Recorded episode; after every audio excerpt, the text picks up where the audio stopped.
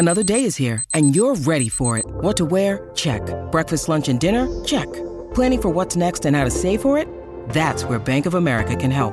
For your financial to-dos, Bank of America has experts ready to help get you closer to your goals. Get started at one of our local financial centers or 24-7 in our mobile banking app. Find a location near you at bankofamerica.com slash talk to us. What would you like the power to do? Mobile banking requires downloading the app and is only available for select devices. Message and data rates may apply. Bank of America and a member FDIC.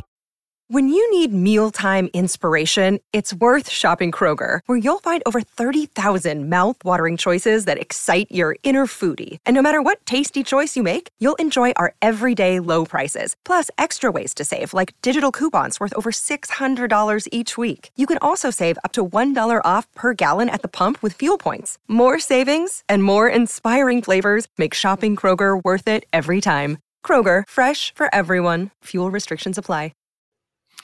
Hey, everybody. Welcome to It Never Rains on this podcast. I'm Hythloday. I'm the managing editor for Addicted to Quack. It's a website. Joining me this week is one of the great ATQ writers, Slurms McCourt. How you doing? Very well, thanks. Yourself? Uh, I can't complain. Um, although I, I, think I have a right to. Uh, the Diamond Ducks uh, have really stunk it up the last couple of weeks. Um, it was a shocking weekend last or weekend weekend last week. Yeah. Uh, yeah, man. Um, uh, uh, just a you know uh, the you know both the the the baseball and the softball teams um, have not had a, a couple of uh, weeks a good couple of weeks um, let's start talking about softball uh, they uh, uh, you know the ducks got swept um, by utah um, it was a pretty bad series uh, for them um, one of the worst series they played in years um, and uh, uh, uh, so then they go into the Pac 12 tournament. Uh, as we had talked about prior to the Utah series. Um, it was really essential that they do well against Utah to avoid a bad draw in the Pac 12 tournament. Um, but they didn't, so they got a bad draw. And then, you know, it went down exactly as we predicted. You know, they played against Stanford. Um, uh uh and actually they were doing okay for much of the game you know it was stanford is a team that has really good pitching they don't bat that well um and so it's a game that if you can sort of match their pitching um, you know, and, and keep their, you know, scoring down and sort of like squeeze out some runs against them, like you can eke out a low scoring win. That's basically how it worked in one, you know, when they when they played their series against Stanford earlier in the year, it's how they, you know, eked out their win uh, against them, um, and how they kept it close in the other two games. Um, and uh, you know this was looking like hey you know they could win this game. In fact they had at two different points during the game. They had a lead. Um, you know morgan scott was pitching pretty well uh, through through five innings actually. I would say morgan scott was pitching a brilliant game.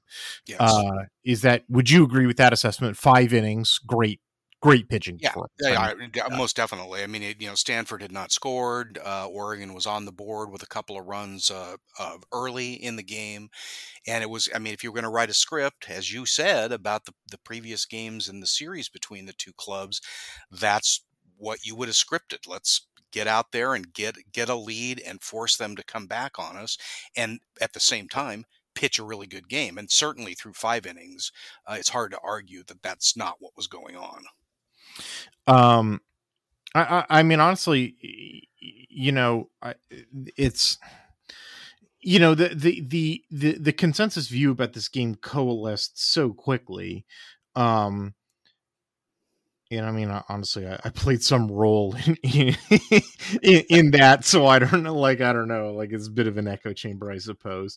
Um, but like, it just seemed like so crystal clear, you know, exactly when when Scott was losing control of her pitch. Mm-hmm. And like you're you know, you're a parent of a softball player. Like you watch you you you watch simply because you're you're forced to, I think. Um and, and I think you enjoy it, uh, right? Sure. That's great sport. It's not torture for you, right? No, no, uh, no, no. Like the it, it became very obvious when softball pitching is not the same as baseball pitching. Like mechanically, is by far the biggest difference between softball and baseball. There are other differences, of course, like it's obvious to anybody who watches both sports. But like mechanically, it's by far the biggest difference. The the, the mechanic uh, is quite different. it's more softball is obviously it's much more sustainable.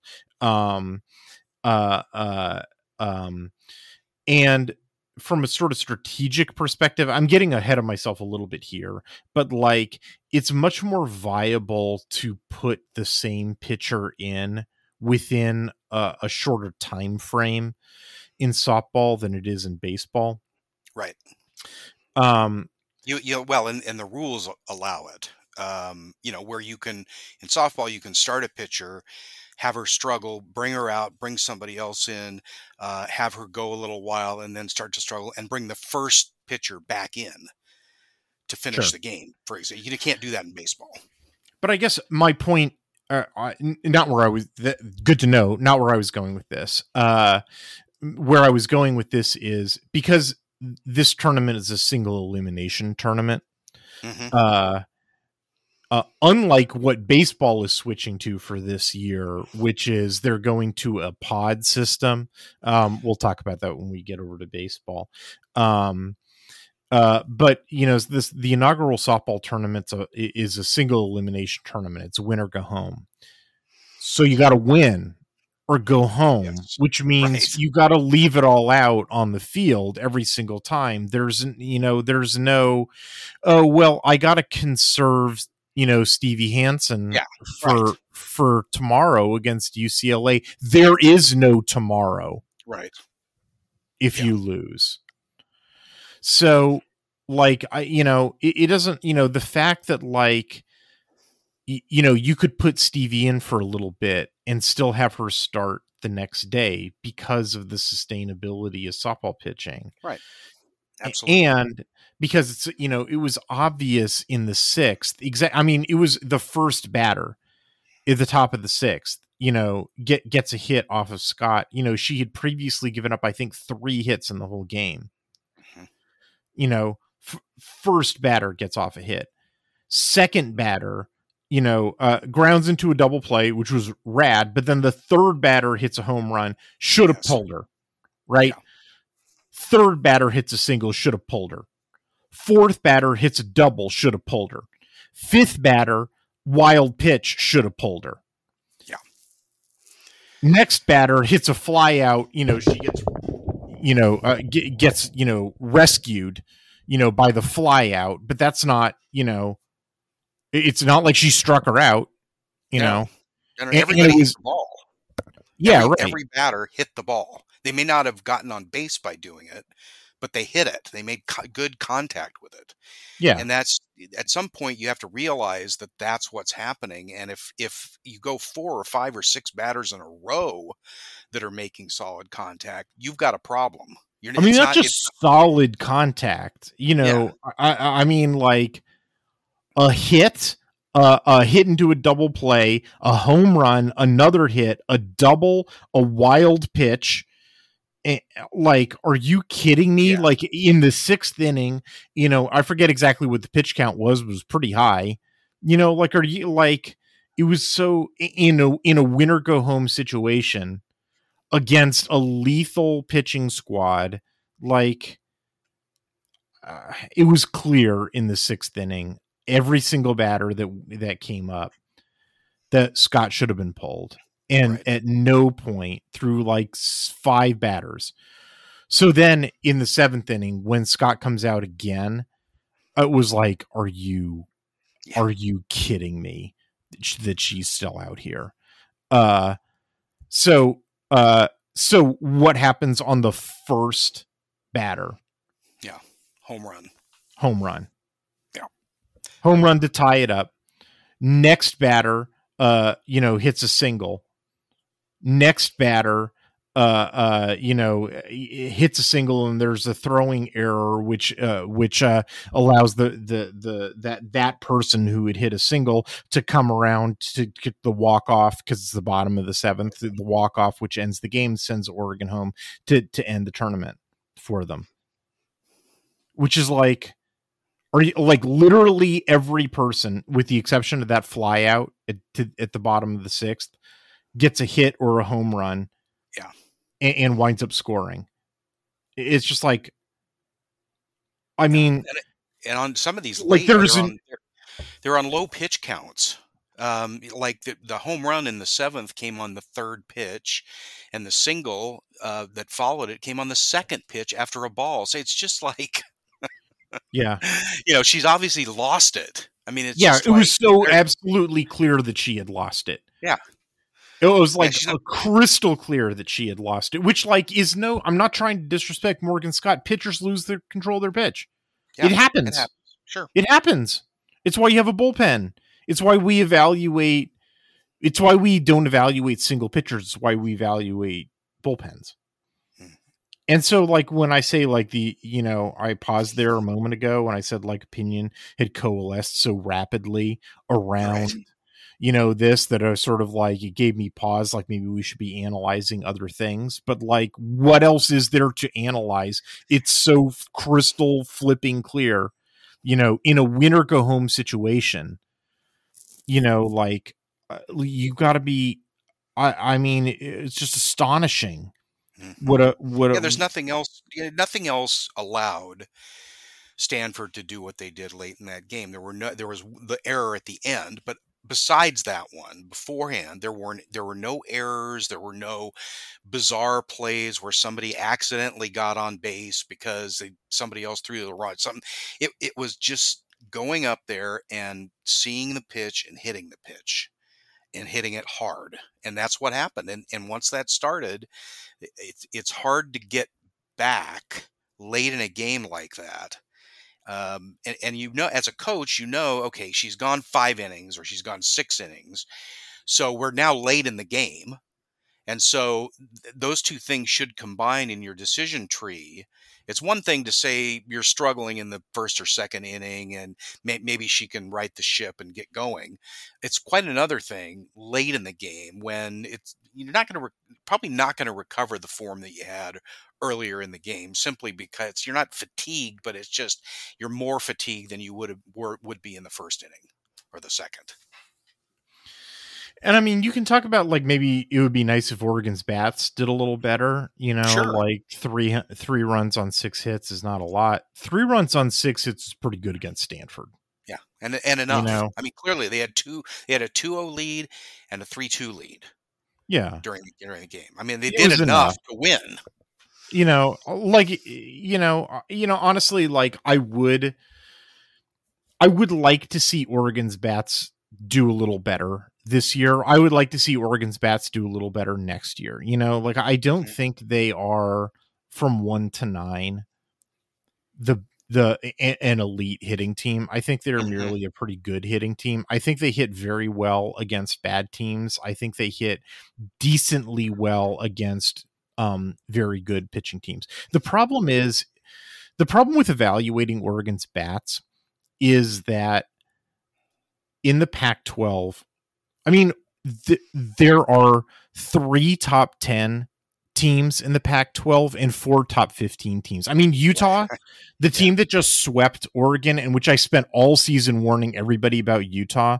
Utah like started out weak and so everybody sort of underrated them and then they slowly crept up and they finished top 15 like they finished as a regional host.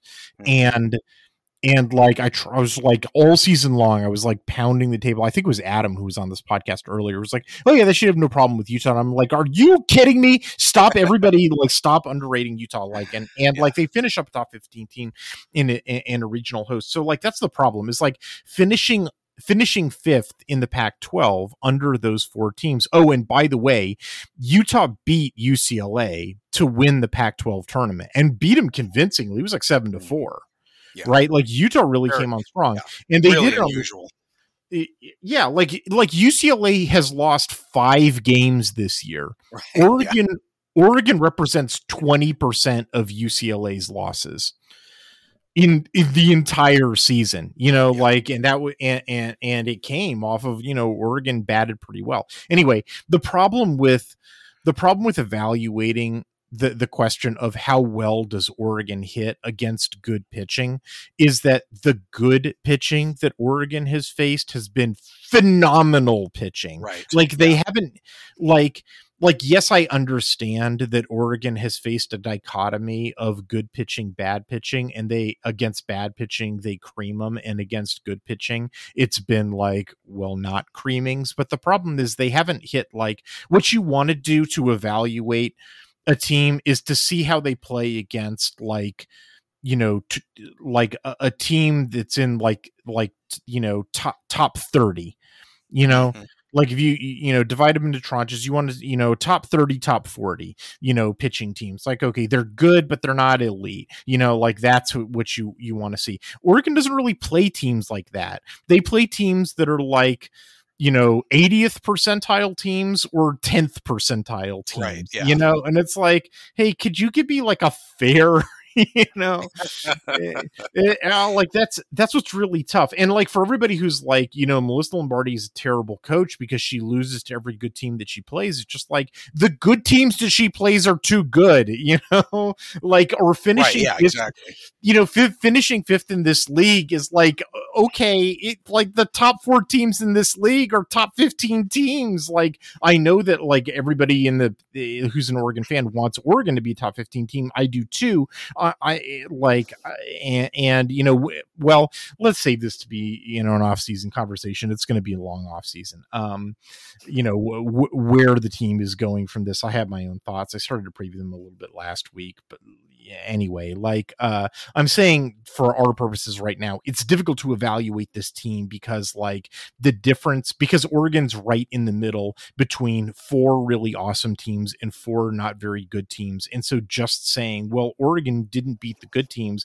and did beat the bad teams and so therefore they're mediocre like there's a lot of ground in mediocre between mm-hmm. you know between those because of how bifurcated wildly bifurcated the Pac 12 is.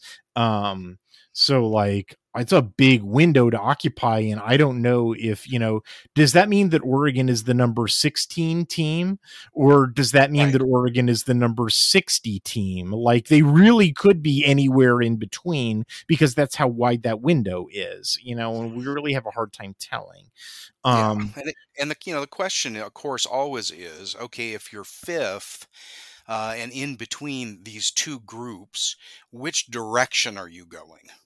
Are you mm-hmm. are you getting closer to those top teams where you are going to start winning a series against some of them, for example, not just winning a game, but winning a series against them, or uh, are you are you starting to fall a little bit farther behind those top four teams? And that I, mean, I, I would argue that's the concern.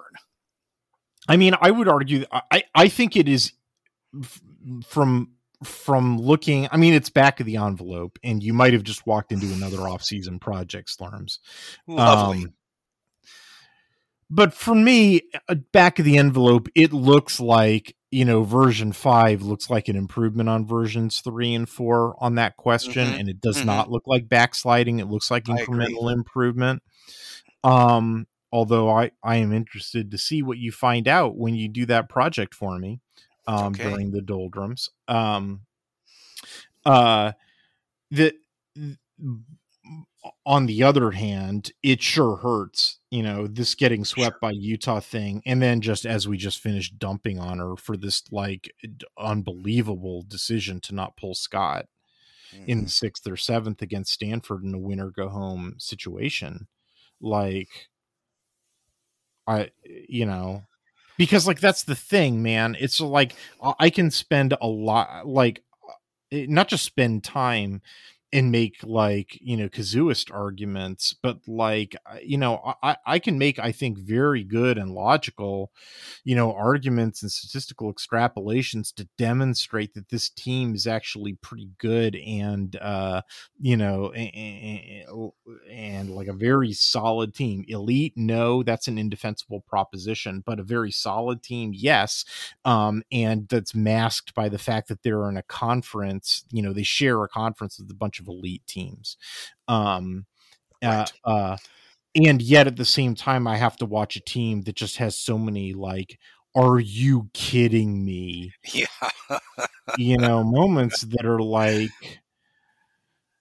yeah, what is what is going on here? And it, yeah, it's amazing. exactly. About that that Utah series. It's like how how deeply that impacted. I think my view and maybe others' view of where this team sits you know, as as you mentioned, and we we've talked about this, they had a chance to kind of play themselves into a pretty good position for the tournament, where they would have drawn somebody like Cal yeah. or another team. Right, exactly. They, you would, yeah. Would all they need, all they really favored. needed to do, well, they they either needed to win one game, and for the Washington Stanford series to to to go a certain way, or right. to win two games uh and it go, uh, you know, the Washington Stanford series go another way, or if they won all three games against Utah, it didn't matter how the Washington right. series went.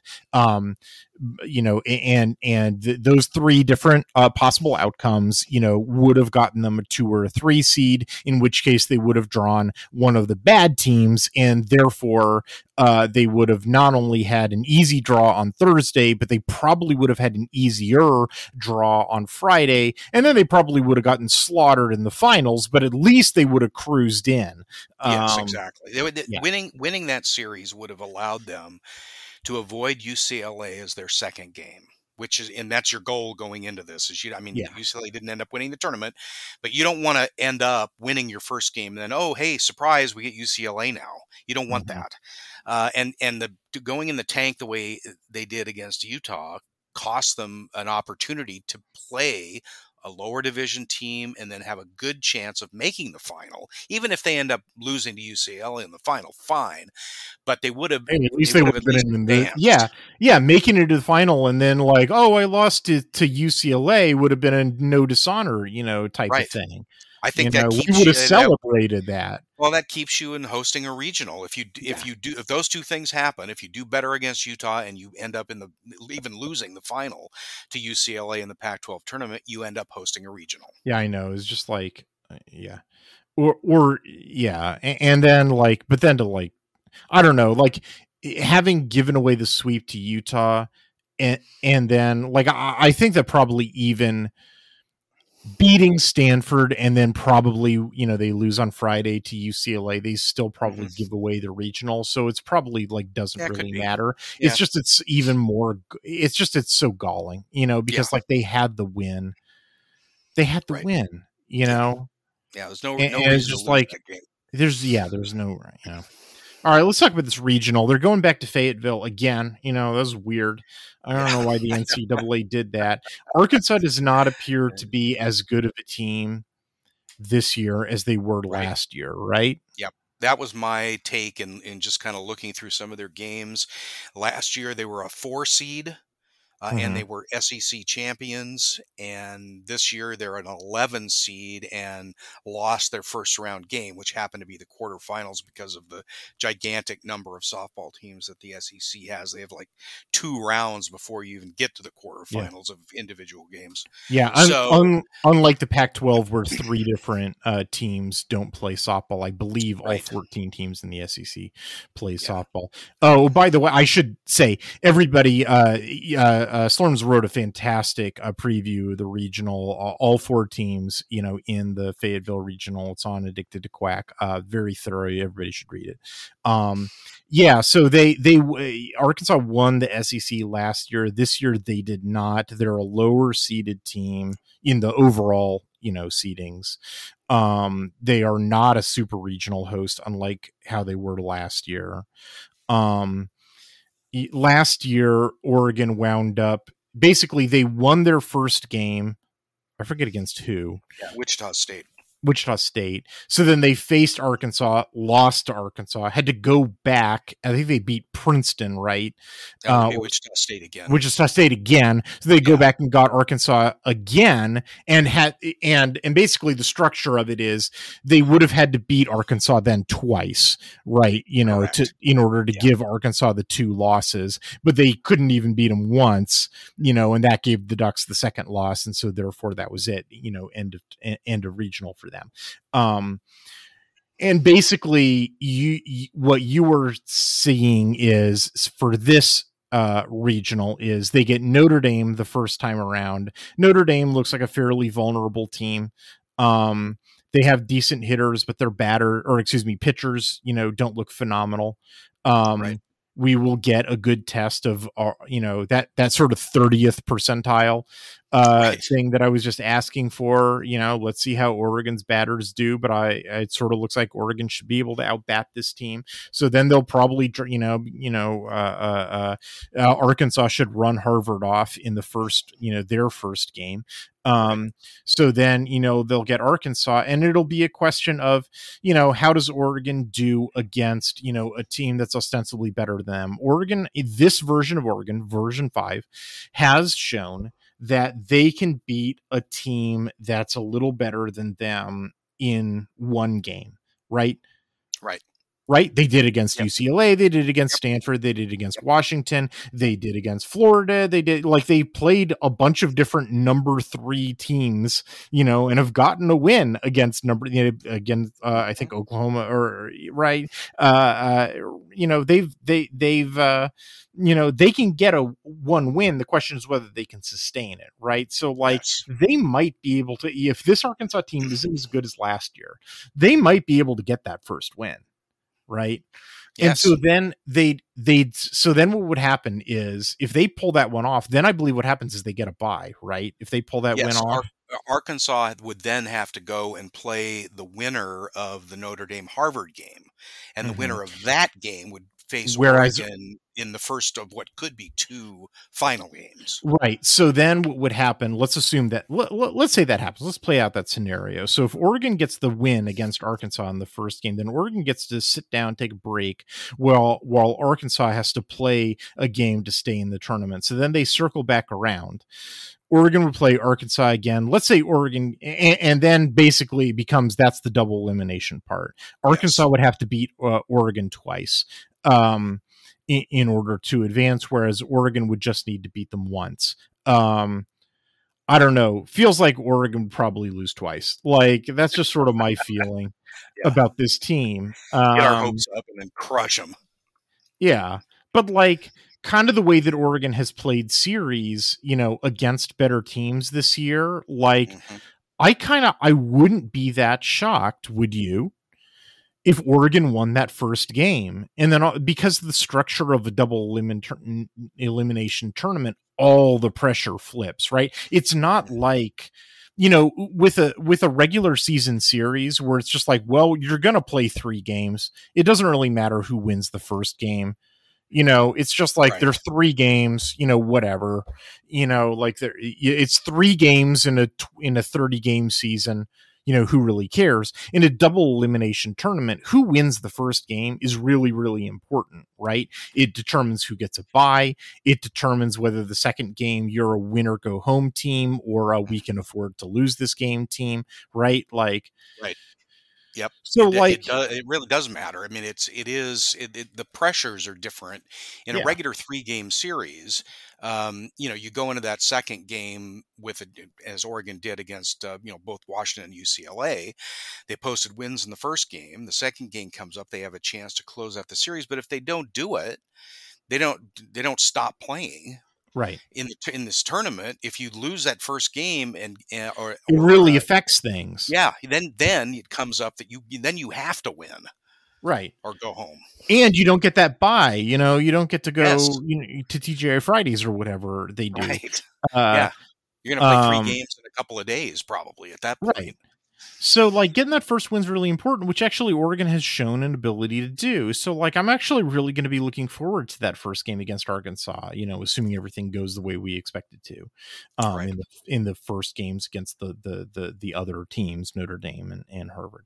Um, that's actually going to be a real test, you know, of of Lombardi's sort of killer instinct, which I think kind of failed her in that game against Stanford, which is why I spent so much time talking about like the winner go home nature of that. Mm-hmm. And like, hey, there's no tomorrow here, play Stevie. Why didn't you do that? So, like, I don't know. I don't know. I'm interested to see if she learned her lesson. All right. Well, we'll see. Uh, so that uh that gets started on Friday, right? It's a Friday, Saturday, Sunday regional. Uh, yes. Yeah, Friday- two- it's Friday- two o'clock on on on ESPN two. It's at two o'clock our time. Yeah, two o'clock Pacific time, five o'clock Eastern time, um, in, in Fayetteville, uh, against Notre Dame to start out with. Um, all right, uh, let's take a break, and we come back. We'll talk some baseball.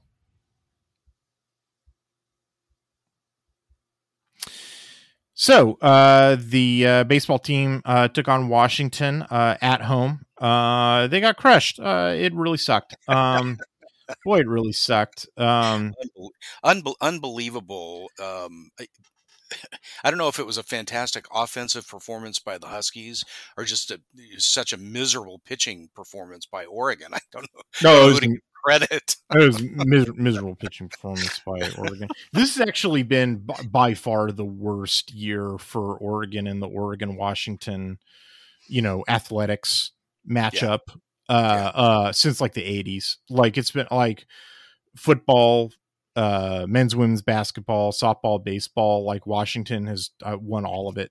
Um like it's real I mean it's real bad.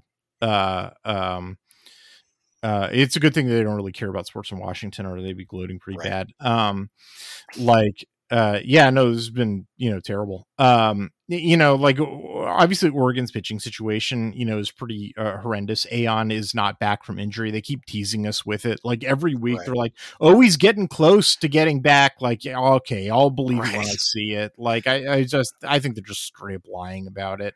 Um, and then they're not telling us at all what the hell is going on. Um, you know, the the only pitcher who's you know been worth a damn uh, uh, has been Jace Stoffal, and and he hasn't pitched a game since April. Um, uh, and they're not, you know, Waz was was like, it's not his arm, but I don't want to talk about it, which is like that's not good. Wow. I don't want to hear that. That, You know, like- semi-permanent or something, or you know, Yeah, I don't- yeah yeah i you know what It- w- which means it's like it's either like he pulled his groin at a strip club which like what Right. You know like did he go to springfield and pull you know uh, uh, which like i i don't you know don't go to springfield like that's No. that's worse that's even more embarrassing Yeah, uh a- and uh uh or it's like you know is he caught up in this gambling thing because like there have been pitchers Mhm. who have been pulled. Like I'm not making this up. Like there have been pitchers around the country who have been pulled from the rotation because they've been caught up in this. Like you know, the NCAA has sent out advisories that are like, hey, you know, you guys can't gamble on any sport that the NCAA has a uh, championship in, which is pretty much all the sports. Everything. Yeah. You know, it's like everything except for horse racing. Dart Um, or whatever. Yeah. Uh so like I don't know, man, but like him not being willing to talk about it is Yeah, that like, is we- that is weird. He eh, so he hasn't ruled out other injuries, just that Yeah. it's not an arm problem. yeah. And and also there's a possibility that he's lying. That's the other thing. It's Yes. like it's not like he's under oath, you know. Like No, that's true. uh That's true. so like yeah, man. It's just so um, hard to get. I mean, it's so hard to get injured, and especially as a pitcher, so hard to get injured someplace other than your pitching arm. You know, once I- we've seen some guys get beamed in the in the MLB this year. I mean, like quarterbacks, like pitching mound, but- in in football, like fall off of scooters. You know, like yeah, or slip let's not forget we all we are talking about college students. You know, Right. like Sure. Right, a little more active lifestyle than some of the rest of us may have. well, I, and stupid. That's the other thing. Like, there's like, you ever talked to a baseball player? Like, honestly, No, have you oh, ever yeah, talked well, to one? I, no, not directly, but I've heard s- uh, some very interesting stories. So anyway, like, yeah, man, I don't know how much like we're gonna get from talking about you know this series because it's just like, I mean, it's just embarrassing. Like, I mean, Oregon's pitching is terrible, and they Right. just got like annihilated. Um, you know, by you know, honestly, like I, I don't, you know, O- Oregon's batting wasn't bad. Uh, you know. You know, first game, you know, 10 hits, five runs. Second game, 12 hits, eight runs. Third game, eight hits, five runs. Like, those aren't bad. You'd like to, you know, in the first and third Yeah. game, they could have gotten a couple more runs. But like when you're giving up, you know, 11 plus runs every single game, and 11 runs was the fewest runs Right. they gave up. Yeah. You know, 13 hits was the fewest hits they gave up. Like, Washington had so many multiple run innings in this series. Just, yeah, it's ridiculous. Oh, you want to count multiple run innings? Let's see. In the first game, they had three of them. In the second game, they had two of them, including nine, nine in the runs in the first inning before before uh they were before Oregon recorded their first out. Yeah, Yeah, that was real bad. Yeah. I mean, that was just gross. How do you, uh, you know, and so, I mean, again, the, your point being that the bullpen is no good generally, but it's like, how do you leave this guy in there? I mean, I think he gave up eight of the nine runs or six of the nine runs or something as the starter. I'm It's like, it's you- funny. I mean, at some point you'd be laughing, right? How do you leave him in there for, you know, to keep just getting nailed, uh, to give up six freaking runs in one inning? I mean, Oh, I don't know. God, it's unbelievable. Well, like a like a bunch of them kind of happened at once, right? Like, Yeah. I mean, it goes one, two, four, five. Actually, at that point, you probably should have pulled him. Like, yeah. then it goes seven, and then it goes nine. Like, uh, yeah, no, he probably should have been pulled. Like, I don't know, like, But again, you know, maybe it's just I don't have anybody better. And and he kind of showed that. I mean, when the people that came in in re- relief didn't do a whole lot better. I mean, they ended up scoring as many runs against the other more actually against the other pitchers you know, it was faced than they really did against the first guy.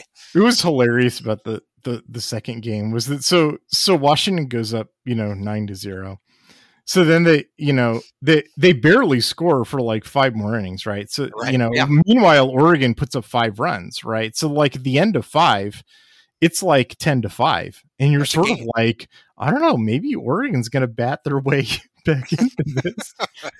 and top of the sixth, Washington puts up seven runs. And you're like, nope. Eh, maybe not. It's just like I came into this game. I, tur- I I got a little late start in watching the game, and when I turned it on, it was the bottom of the first. And I'm looking at this, going, "What the hell?" Oh, are they doing? real How can it late be- how start. can be- How can it be nine nothing after half an inning? You were like, oh man, oh man, I got here late in the seventh inning. Wait, wait, that's Yeah, not a seven. action. I got my article written already. Uh, yeah, just, yeah, brother.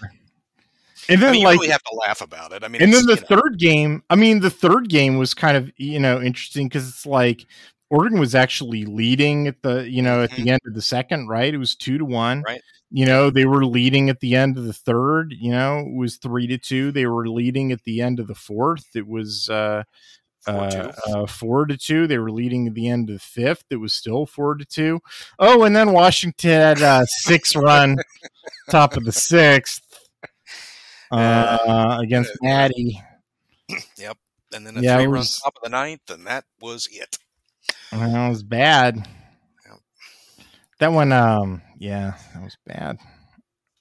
Yeah, so like Oregon's pitching is bad. Like I don't know, and, and like, and here's the other thing: it's not like Washington's pitching is real great.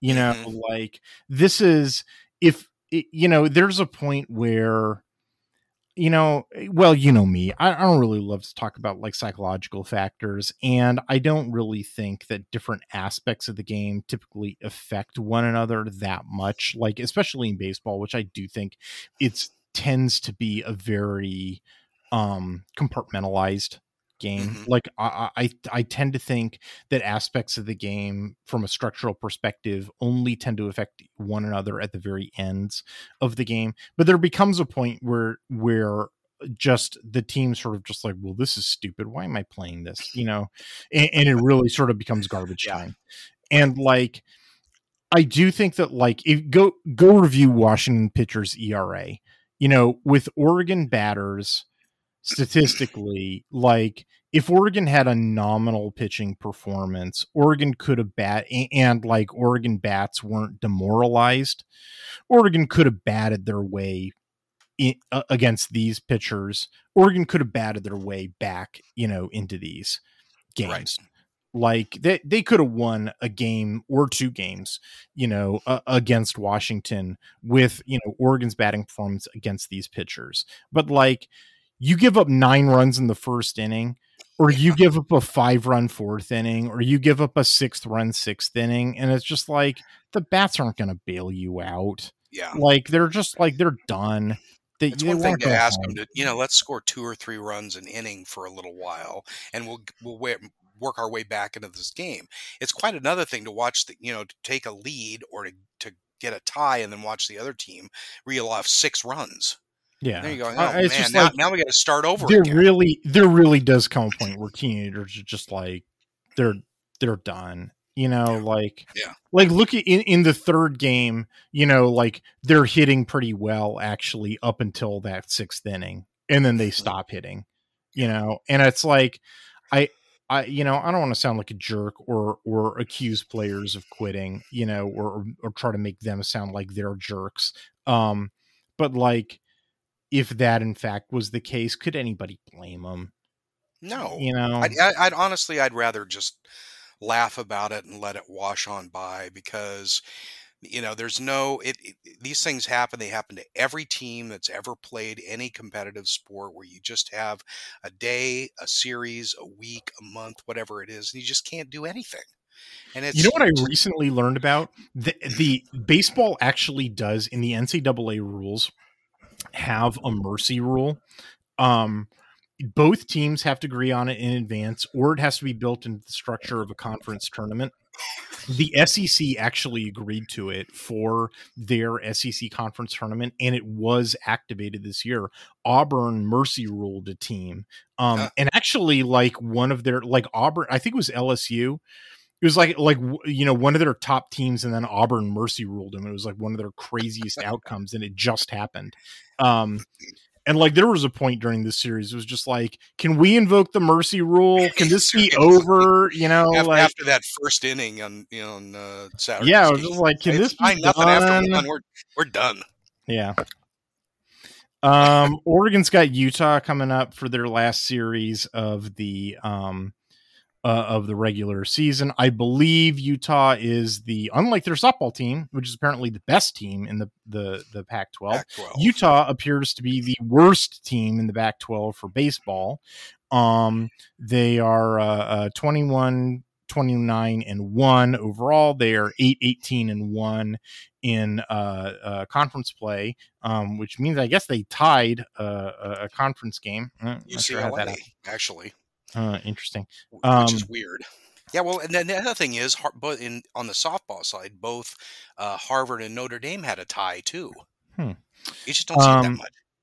uh yeah finish your games guys uh uh U- utah's batting is okay um their leadoff batter is a 411 uh average. Um that sort of drags everybody up. Uh you know they, they're as a team they bat about a 0.32 um which is uh pretty good um but not like stellar and it's mostly their their top batter um you know dragging them up.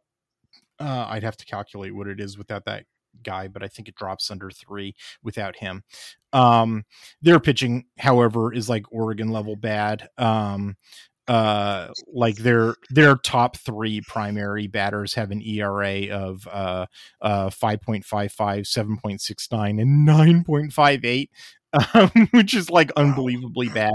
Like their cumulative uh, ERA is 5.8, which is terrible.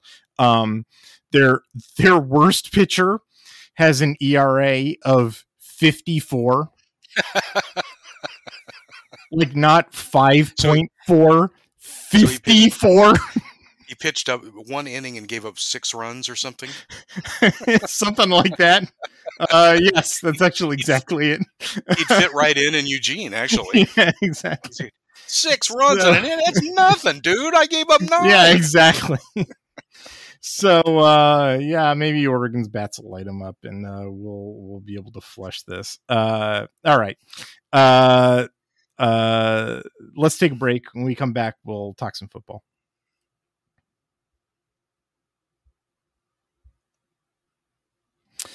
So I uh, I have my my Utah football preview series coming up. Uh, it should be published the same day as this podcast uh, goes up. Um, Utah, of course, is the two-time Pac-12 defending champions. It's actually really interesting to talk to Greg uh, of the No Truck Stops podcast, as we have been for the last several years. Um, Greg is a very rational Utah fan, which is unusual because usually the ones that fill my inbox are the uh, rah rah sorts. Um, uh, Greg like uh, Greg is uh, also not a huge fan of the Andy Ludwig offense, as I am not. Um, it's it's interesting though. I've sort of come to appreciate the sort of like the Flintstones offense that Andy Ludwig is. Like he's like it's the it it's crazy because I have been publishing articles for years now, right, uh, about exactly how to defeat Andy Ludwig's offense. Like it's so predictable.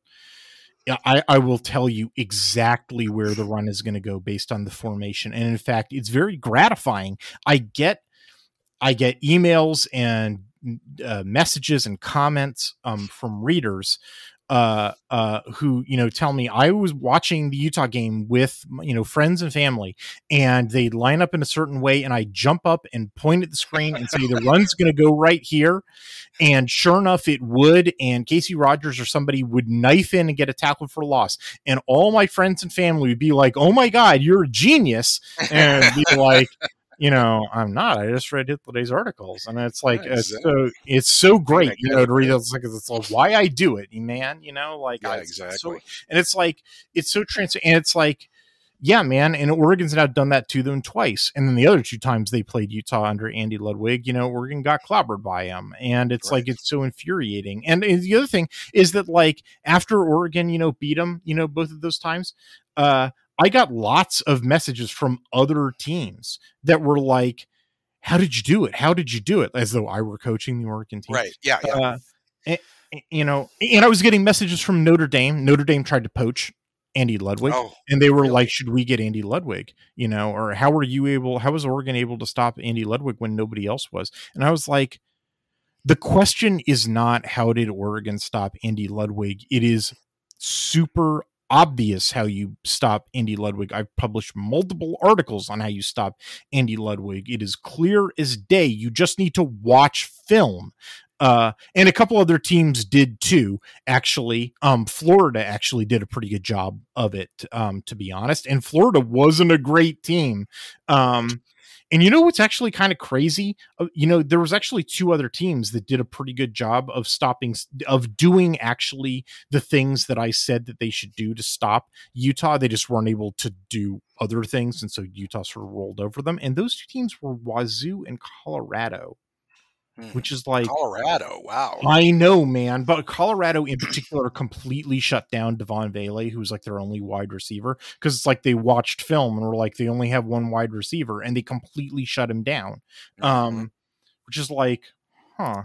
And that that defensive coordinator, by the way, Brian Ward switched schools, and I sort of have my eye on him for that reason. But anyway, um, anyway, um, yeah, I was like, the question is not how did Oregon shut him down? It's how did the rest of you dummies not? You know, like it actually really, you know, like the best explanation is there are a bunch of really bad defensive coordinators in the Pac 12 because if you can't figure out how to shut down this offense, you suck at your jobs. And like, mm-hmm. that's actually a pretty good explanation. um, like if you watch the Pac 12, um, and uh but and yet at the same time i sort of even though like there's no one in the in the football universe who's caused me more personal distress than andy ludwig for all the reasons that i've just laid out like the maddening you know aspect of it the 2021 defeats sitting there in autzen stadium for three years while he was oregon's offensive coordinator and just being like this offense is dog shit and i hate it. Like even though the you know that fact there's also i sort of have this like grudging admiration where he's like well if you morons can't stop this yeah. That's that's um, a football philosophy. It's like you you run it until they prove they can stop yeah. it, whatever and it, it is. And in particular, like their th- like their third and five success rate um is through the roof. It's like a 73 75% success rate on third and wow. 5, which like which means they can just screw around on first and second down. yeah. You know, yeah. Doesn't which is exactly what they do. They, you know, and is why like their success rate, their global success rate is not particularly high because they do kind of like screw around on first and second down, mm-hmm.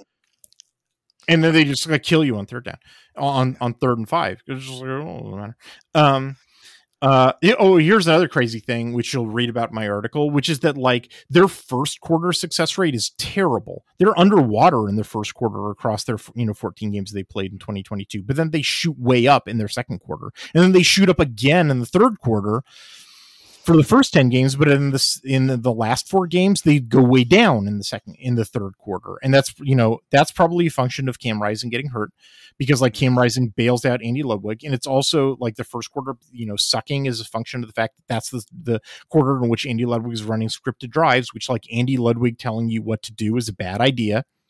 Um but cam rising you know uh uh you know executing whatever he wants to do is a really good idea you know, um, and that was true of like Tyler Huntley as well in 2019. Like you need a quarterback who can improvise, and that's sort of like it's kind of crazy for 2023 because like Utah's bringing back basically everybody. Like they're losing their tight end, but they're getting back their other really good tight end, Brant Kuithe. So like that's not going to change. But basically, otherwise their offense is identical, except maybe they're not going to have Cam Rising because he tore his ACL in the Rose Bowl. So like maybe he's not going to be ready yet. And then also the way that Andy Ludwig's offense works, it gets Cam Rising hurt every year. I mean, literally, sure. it's gotten him hurt every year. So it's like their backup quarterback is like very important, and it does really just doesn't look like they're going to have a backup quarterback who's going to come anywhere close to approximating what Cam Rising is going to do. I mean, like I spend like I spend like seven paragraphs talking about the possibilities for Cam Rising's backup because like what else am I going to talk about? Right. You know, for this offense, and, it, and, and it's and it's going to be relevant. I mean, get, given yeah, the history. It, yeah, exactly. Like not only what else am I going to talk about, but it's like it's not a theoretical, you know, mm-hmm. hypothetical kind of deal.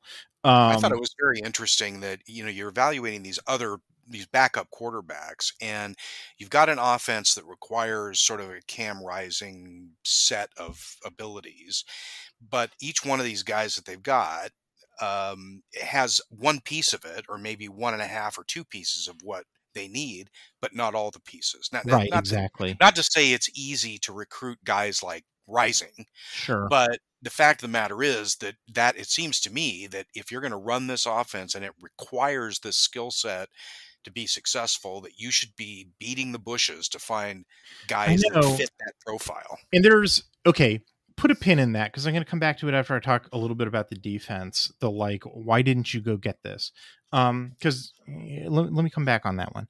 The other thing is about the offensive line. You know, we, uh, again, it was it's really good talking to Greg because he's a really level-headed Utah fan, and like I can bounce theories off of him, and he doesn't just explode. Like he's like, yeah, you know, or he'll push back when it's time to push back, which is good too. Um, so like Jim Harding in the offensive line um a lot of people have this like notion because utah has is sort of built in a certain way that utah's offensive line must be really good. And frankly given the status of pac 12 offensive lines utah is in like the upper middle of the pac 12 but it's not a great offensive line. And in fact every time they play a good team they usually lose and the reason that they lose are deficiencies in their offensive line. And the reason is because it's like they're all like 26 year old but like low three stars you know, right. like they didn't go out and get a bunch of talent. And it's kind of crazy that Jim Harding, who's been there for a decade in a talent rich state for offensive linemen, you know, Utah is not a talent poor state for offensive linemen they're a talent poor state for other positions like you know skill right. position players but not for offensive linemen you know and utah has been enjoying success and they're the only power five program. They're they're very quick to remind you that they're the only power five program. Like there's no team in the universe that's more happy to be a, a pac 12 school than utah. You will never see a utah football logo that's not next to a pac 12 logo. I'll tell you that. Like they're like look at any utah stationery or other form of iconography. There is a pac 12 logo right next to it. They are pleased as punch to be in the Pac-12. Um, they uh, anyway, like he's been there for a decade, and he's like only just now, you know, been hauling in. Like this 2023 class is a pretty good haul for him. And in the last cycle or two, he's gotten a couple of high three stars, like one four star. But but up until this point, like it's been a bunch of like 26 year old low three stars and walk ons for his offensive line. And they kind of get demolished whenever they play a good defensive line. Now, he doesn't play a good defensive line very often in the Pac 12, so you usually don't notice. But when he does, whammo. Um, and so, like, and so, like, Greg on the podcast, who again I praise as being like a very level headed guy, you know, has spent a long time being a Harding hater for that reason, but he switched over because of these great recruits to being, a, you know, a big Harding stan. And I'm like, I'll be a Harding stan when those guys a play, which isn't going to be this year because you know right. they, they need freshmen. yeah, and b like when they actually convert, you know, and, and play well because I mean recruiting's only half of it, right? They got to actually, you know, yeah, play well, spool them up. So like so that's the other thing is like they they you're banking on you know don't catch your don't count your chickens right? So now let's talk about the defense. They're returning like you know everybody on the defensive line but here's the thing like about their defensive line uh is that like they they are returning exactly the players that they need and no more. Um like it's eh, eh, eh, you know and there was a real fatigue issue in their defensive tackles because they couldn't rotate. They had exactly the players that they needed and no more. They're you know they're bringing back all those players and they're probably you know because they're bringing like one additional guy online and then another dude is like slimmed down a little bit so they can probably you know re- play him a little bit more. But like but that's it. You know like it's going to be those four guys and i sure hope none of them gets hurt. And then on the you know the defensive ends it's like they're bringing back you know they're they're losing one guy, actually by far their most disruptive guy, but they're getting a different four star, although it's a four star who's never played. And so it's like that guy's got to work out, and nobody's got to get hurt you know? And it's, so it's like they're they've got exactly the four guys they need in their four man rotation. Everybody's got to work out and nobody's allowed to get hurt Okay. But if wow. those things obtain, it should be a very good defensive line. It sure was last year. You know, it sure was capable of shutting down USC in the conference mm. championship game. You know, so hooray, you know, yep. if it all works out. And then that's a nice that's a knife's edge uh, to be walking. Well, yeah, and then same thing with the I will flip over to the secondary. Same thing with the secondary. There's a scenario. You'll have to read my article. It's actually very complicated. Um uh, it's extremely complicated actually in the secondary I, I, walk you through it but like the i'll give you the the abbreviator jump to the end which is that like there's a scenario where this all works out if it works out perfectly but they need each individual person to work out exactly and nobody can get hurt and then in linebackers, it's the reverse. Actually, they have the the exactly the correct ratio. They have nine guys for three positions, which is that's precisely it, right? It's th- mm-hmm. three yeah. to one. But here's the deal: all th- all nine of those dudes, there's a knock on them. So it's like the reverse situation, right? You, you, know, the the ideal situation is like Georgia, where it's like it's a three to one ratio, and every one of the dudes that you're gonna draw from is like uh, oh my god i'm in love with all nine of you dudes so i can't possibly go wrong. This is not the georgia situation you know it's all nine of you guys have a knock so you know you'll probably find three playable dudes because it's the right ratio but i'm not going to be in love with any of those playable three dudes. Um you know, and, but and the other positions, the ends, tackles, corners, and safeties, it's like this could work out perfectly if everybody works out perfectly and nobody gets hurt. But God help you if anybody doesn't work out or if mm-hmm. somebody gets hurt. And going back to the offensive line situation and what you said a moment ago about the quarterback situation, like this is the knife's edge that Utah uh, uh, operates on is mm-hmm. that like they the, like it's a it, it's a fantastic team if everything works out. And I don't want to call them lucky because luck is a four word word four letter word in the analysts right. industry. Yeah, you make your own luck or whatever, right? Yeah, you do, and it's a very well coached team, and they have a whole lot of coaching continuity, and they're always right there, right there, man. If you slip up, and there's nothing that Pac-12 teams like doing more than slipping up. Um, that's why they've won the Pac 12 two years in a row. And it's why you can't discount them as a possibility for three peating. Cause I mean, it's substantially a very similar team to, as it was for the last two years in which they won. And, and most of the time when a team, you know, wins the conference championship two years running, this is the time when everybody's graduating, not Utah. They're all sticking around. Right. Uh, so like can't discount the possibility of a three-peat for exactly the same reasons. But here's the deal. It requires everybody working out that they're betting on and nobody getting hurt, which like, are you really betting on that happening three years in a row? Are you kidding? Yeah. Like nobody's that lucky. Wow. So as we always say when we're recording about this series, the when we talk about other teams, we're really talking about Oregon and Utah's. Uh, the interesting contrast that Utah provides is Utah's got one route to success. They've got to hit it in exactly one way, and if anything goes wrong, everything goes wrong for Utah. And uh, and with Oregon, that's not true, um, or at least that's not how they're trying to build this team. Because as we've seen for Oregon, every time for a position, if they build it in such a way that there's only one way it goes right, with Oregon's luck, it goes wrong. You know, there's that word again, luck. Um, you know, Oregon can't rely on situations where there's only one way this goes right. Um, and so Oregon has, you know, under Lanning um, and under Mario Cristobal, they have been trying to build out alternate paths to success. And in studying Oregon's roster management, it doesn't look like Utah's roster management. It looks like build out redundancy, build out multiple pathways. Um, and that's you know when i study utah's roster that's the contrast that it provides um, and it makes me appreciate uh, the fact that you know there's more flexibility and more you know margin for error uh, built into this roster mm-hmm. All right, uh, let's wrap it up there. I think that'll do it for us this week. Do you have any parting words or wisdom for us, Slurms? Uh, never have any wisdom, but uh, I am looking very much forward to the softball regional. I hope that Oregon can improve on its performance from last year.